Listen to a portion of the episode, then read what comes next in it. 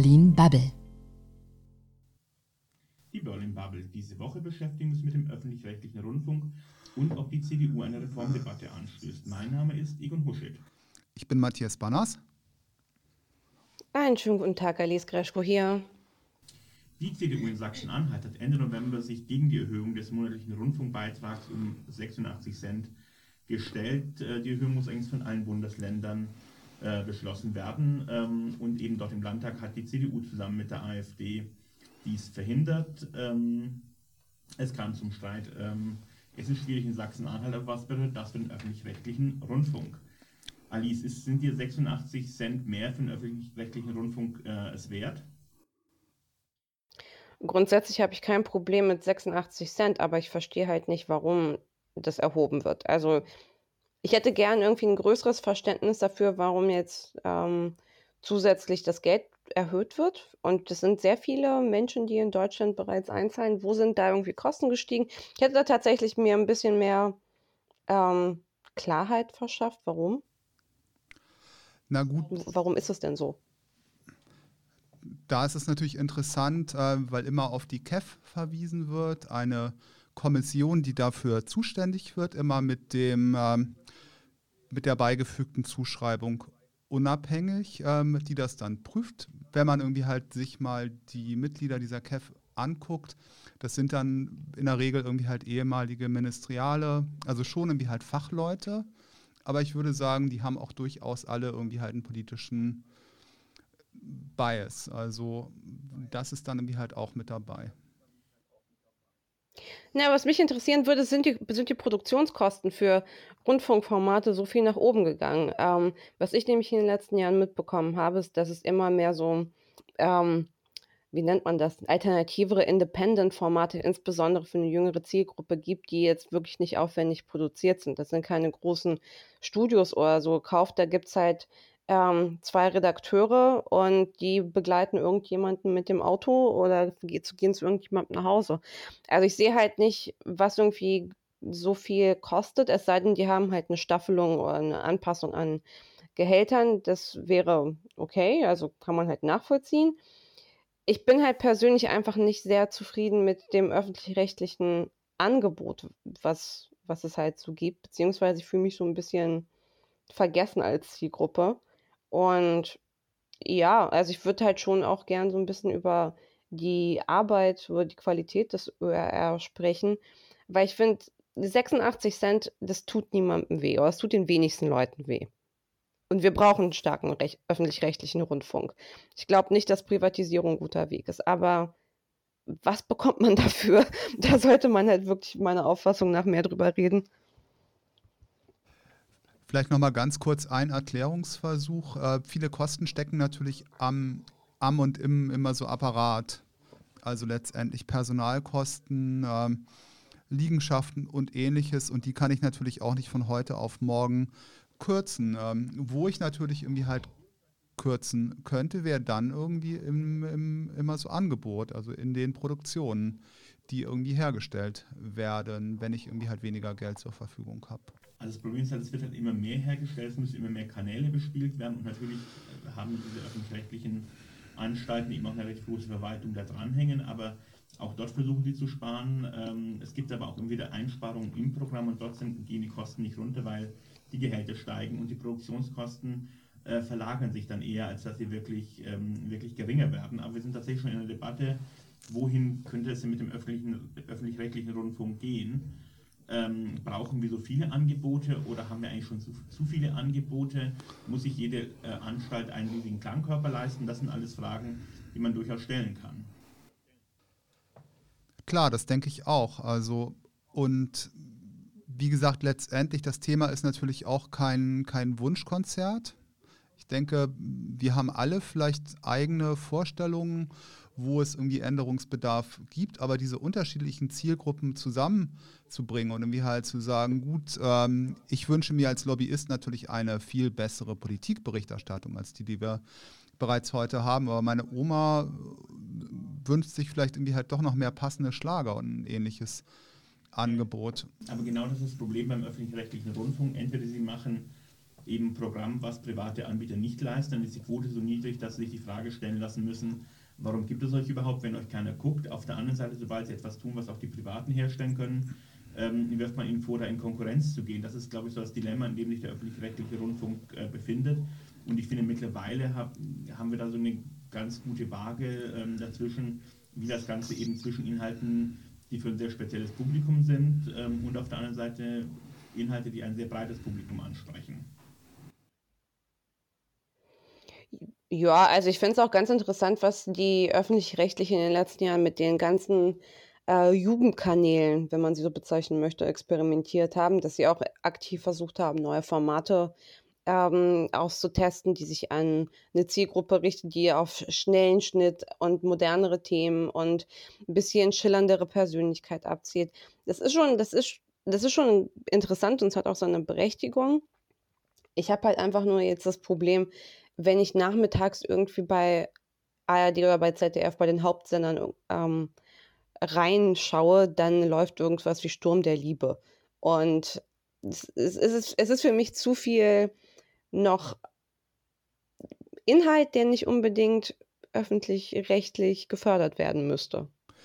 Ein Punkt, der vielleicht noch dazu kommt, ist das Thema regionale Inhalte, ne? weil letztendlich, das war natürlich auch Teil des, des Streites, den wir jetzt irgendwie haben, äh, dass natürlich zu wenig oder irgendwie halt immer nur mit einem bestimmten Fokus über ja, die neuen Bundesländer berichtet wird. Also und auf der anderen Seite, wenn man, wenn man das Thema irgendwie mal dreht, dann ist natürlich gerade gerade die regionale Aufsplittung unglaublich kostenaufwendig, wenn ich irgendwie für jedes kleine Bundesland dann irgendwie halt etliche Sender betreibe. Das kostet dann irgendwie auch wieder Geld. Also es ist sehr schwierig, diese beiden Argumentationsstränge zusammenzubringen. Dann hören wir uns noch mal kurz Markus Kurze an. Er ist medienpolitischer Sprecher und parlamentarischer Geschäftsführer der CDU-Fraktion im Landtag von Sachsen-Anhalt. Der öffentlich-rechtliche Rundfunk in Deutschland ist richtig und wichtig aber er ist in den letzten Jahrzehnten scheinbar an vielerlei Stellen zu groß und zu teuer geworden. Wir als CDU in Sachsen-Anhalt, wir als Landtagsfraktion verfolgen schon seit über zehn Jahren das Ziel, den öffentlich-rechtlichen Rundfunk auch beitragsstabil zu halten, denn er hat seine Bestandsberechtigung, keine Frage. Wir brauchen eine neutrale Instanz, die den Bürgern Nachrichten, Informationen, Kultur und auch Unterhaltung anbieten kann. Aber wir leben mittlerweile in einer in einer medialen Welt, wo wir im dualen Rundfunksystem neben dem öffentlich-rechtlichen viele andere Anbieter haben, wo wir, wo wir sehen, dass der lineare Medienkonsum nachlässt, dass es immer wieder neue Medien gibt, die man nutzt. Von daher muss man sich auch der Zeit anpassen und deshalb denken wir und sind auch froh darüber, dass dieser Debatte jetzt angestoßen wurde, dass Deutschland auch ehrlich darüber diskutieren muss, was erwartet der Bürger zukünftig vom öffentlich-rechtlichen Rundfunk und ist er überhaupt bereit, dafür noch mehr zu bezahlen? Wir haben über, ja, man könnte fast sagen, fast 100 Sender, Radiosender, Fernsehsender. Mit den verschiedensten Angeboten könnte man das nicht vielleicht eine Nummer kleiner gestalten. Wir haben viele Länderanstalten. Wir haben, wir haben äh, vielerlei Dinge in dem Gesamtsystem, über die man nachdenken muss. Dazu lieferten die Berichte der KEF ganz, ganz viele Argumente. Die wurden zum Teil nur umgesetzt. Von daher freuen wir uns auf die Auftrags- und Strukturdebatte im neuen Jahr und sind ganz gespannt, wie Deutschland insgesamt damit dieser Frage umgeht. Ich finde aber eine Sache, die er gesagt hat, finde ich ganz interessant, nämlich ähm, tatsächlich, wie viel, ähm, äh, wie viel Konkurrenz gibt es und muss man nicht eher noch mehr Geld investieren, um äh, die öffentlich-rechtlichen Konkurrenz fähig zu halten gegen die neuen Produkte, die kommen, um eben tatsächlich äh, die Grundversorgung auch mit Information, Bildung und Kultur ähm, zu ermöglichen. Also ich meine, man muss jetzt auch eine Lanze fürs ÖRR brechen. Es sind, ist ja nicht so, dass die nur Tagesschau produzieren. Die sind auf den sozialen Medien relativ gut etabliert. Tagesschau auf Facebook und auf Instagram hat viele Follower.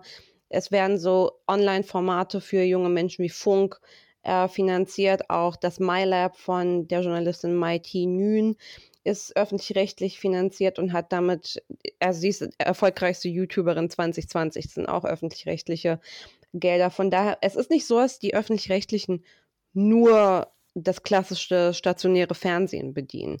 Ich glaube halt einfach, der, der Punkt, ähm, den der Herr Kurze gerade gesagt hat, dass wir über 100 Radio- und Fern Fernsehsender haben und das vielleicht ein bisschen zu stark aufgedröselt ist, um eine Durchschlagskraft zu entfalten, das, darüber kann man wirklich nachdenken. Na gut, letztendlich, wie gesagt, ein Punkt, ähm, den du halt gebracht hast, brauchen wir noch mehr Investitionen, damit äh, der ÖRR auch in Zukunft konkurrenzfähig ist.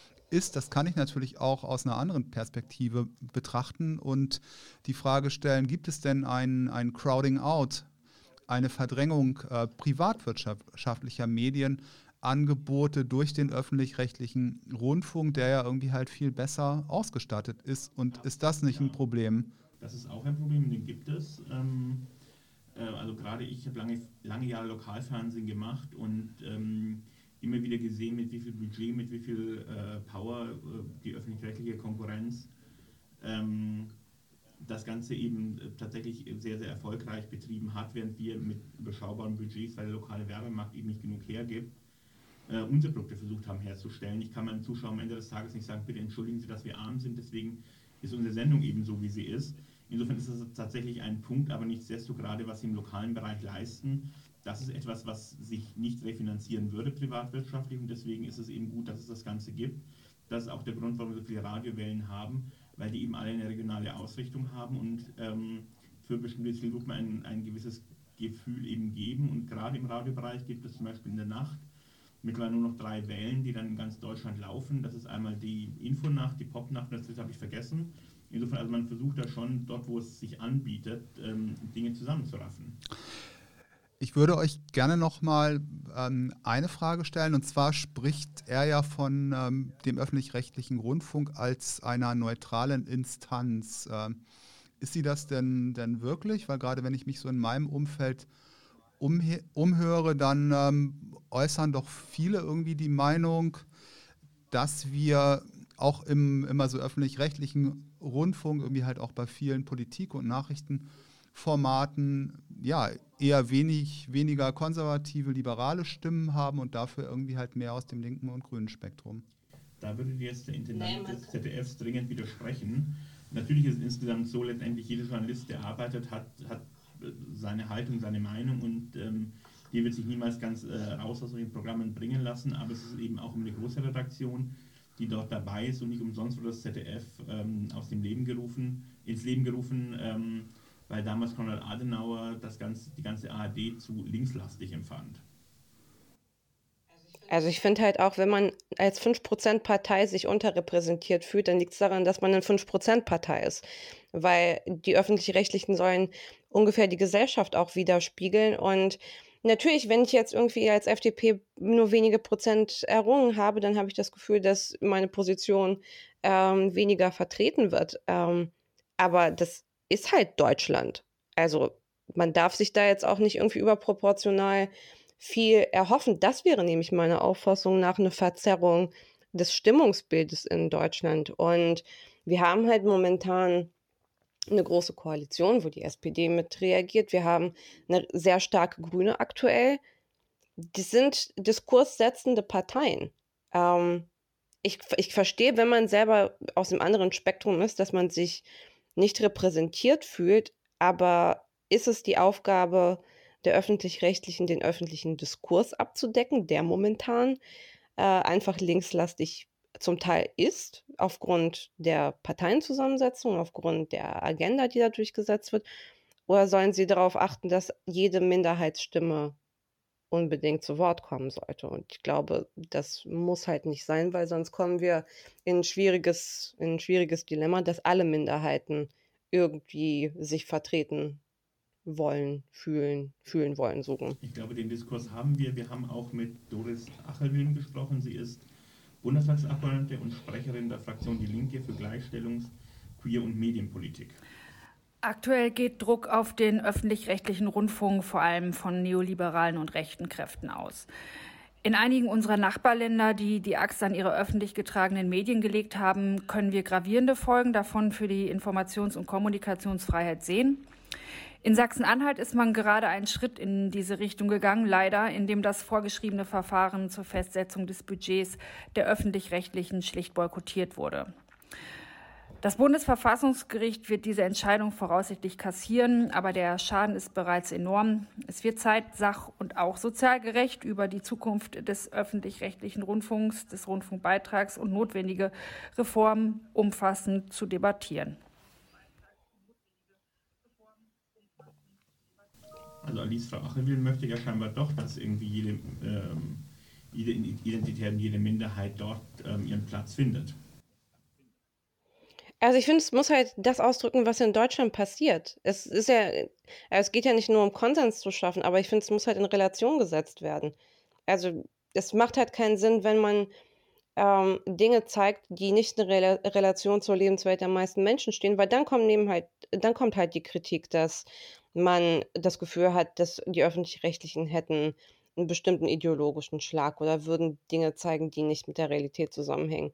Und ich finde, die öffentlich-rechtlichen sind halt von den medialen Angeboten so mit das Beste, was wir haben in Bezug auf Neutralität, weil die Privaten machen es definitiv nicht besser. Äh, die können sich aber auch leisten, eine bestimmte redaktionelle Linie zu fahren. Ähm, aber um dieses, um dieses hohe Gut der Neutralität auch zu schützen, muss man halt auch schauen, dass es ähm, in Relation zu dem ist, was auch tatsächlich in Deutschland stattfindet. Das geht Na in beide Richtungen.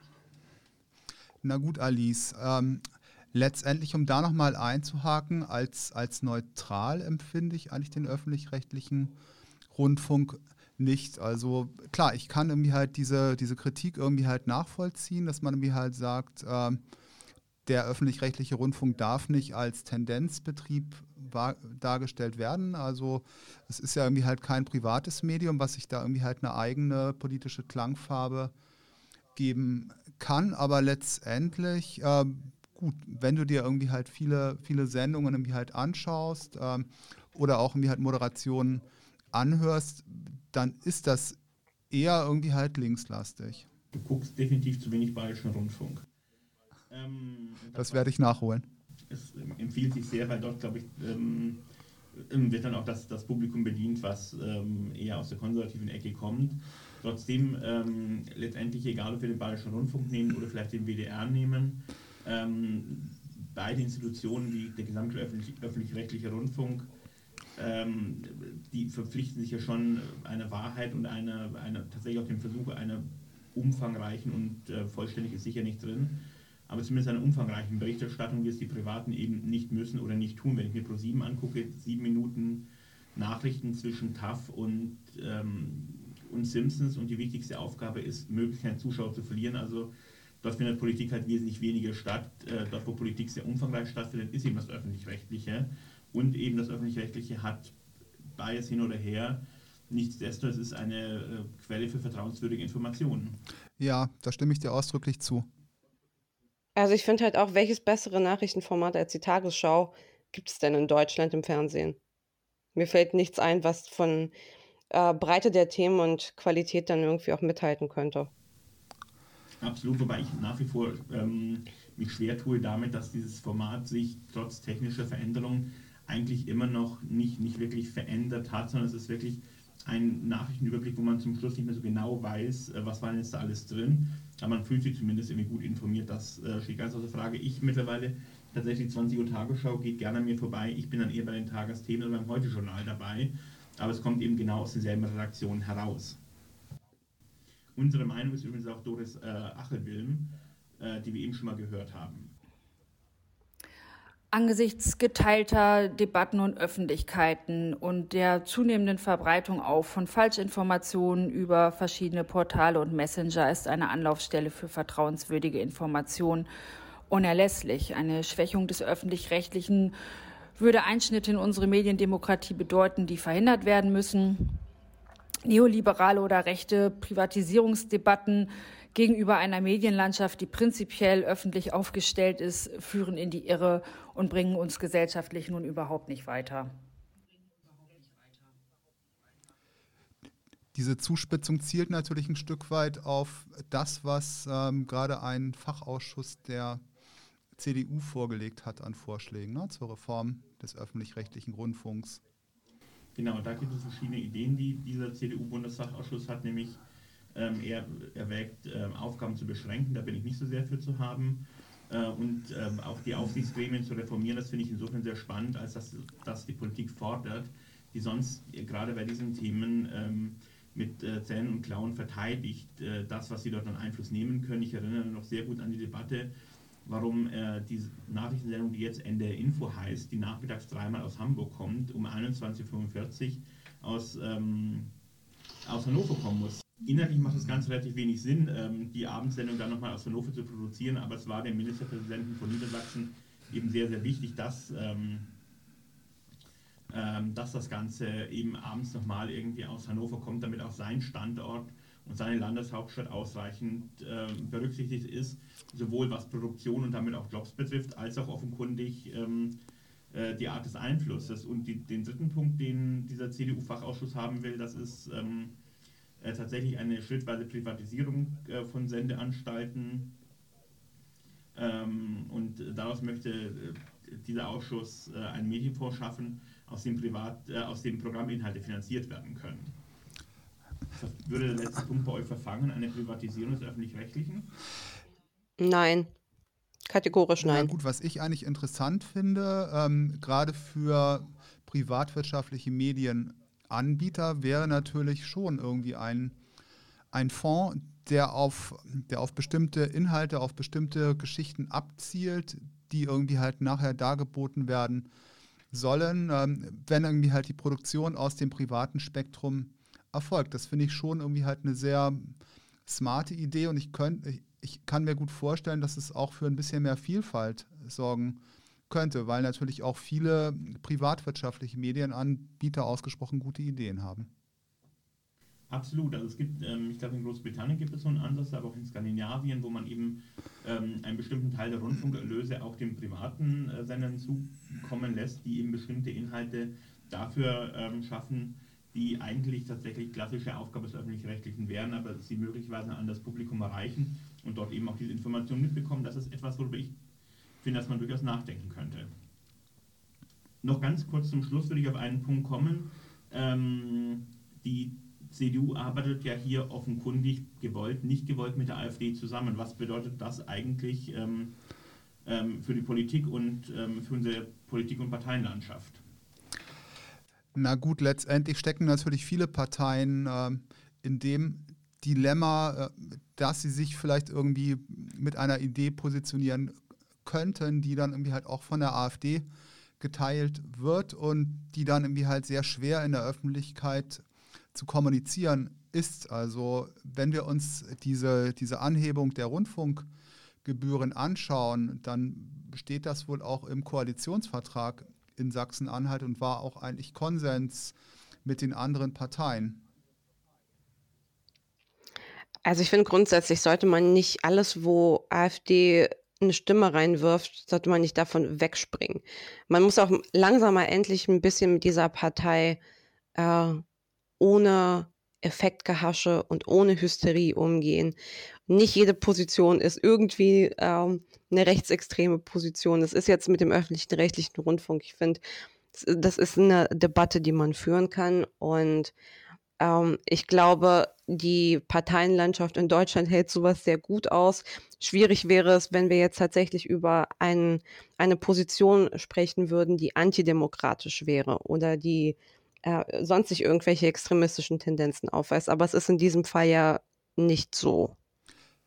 Na gut, so etwas wäre dann aber wäre ja grundsätzlich eher unwahrscheinlich, weil ja ähm, die, ich sag mal, demokratischen Parteien dann ja irgendwie halt auch eine solche Position ähm, auch verfolgen müssten. Und da habe ich jetzt eigentlich ja, auch noch eben. nicht so viel gesehen. Ne? Liebe Runde, ich danke euch sehr. Es war mir ein Vergnügen. Ja, das war's. Vielen Dank auch. Tschüss. Das war Berlin Bubble.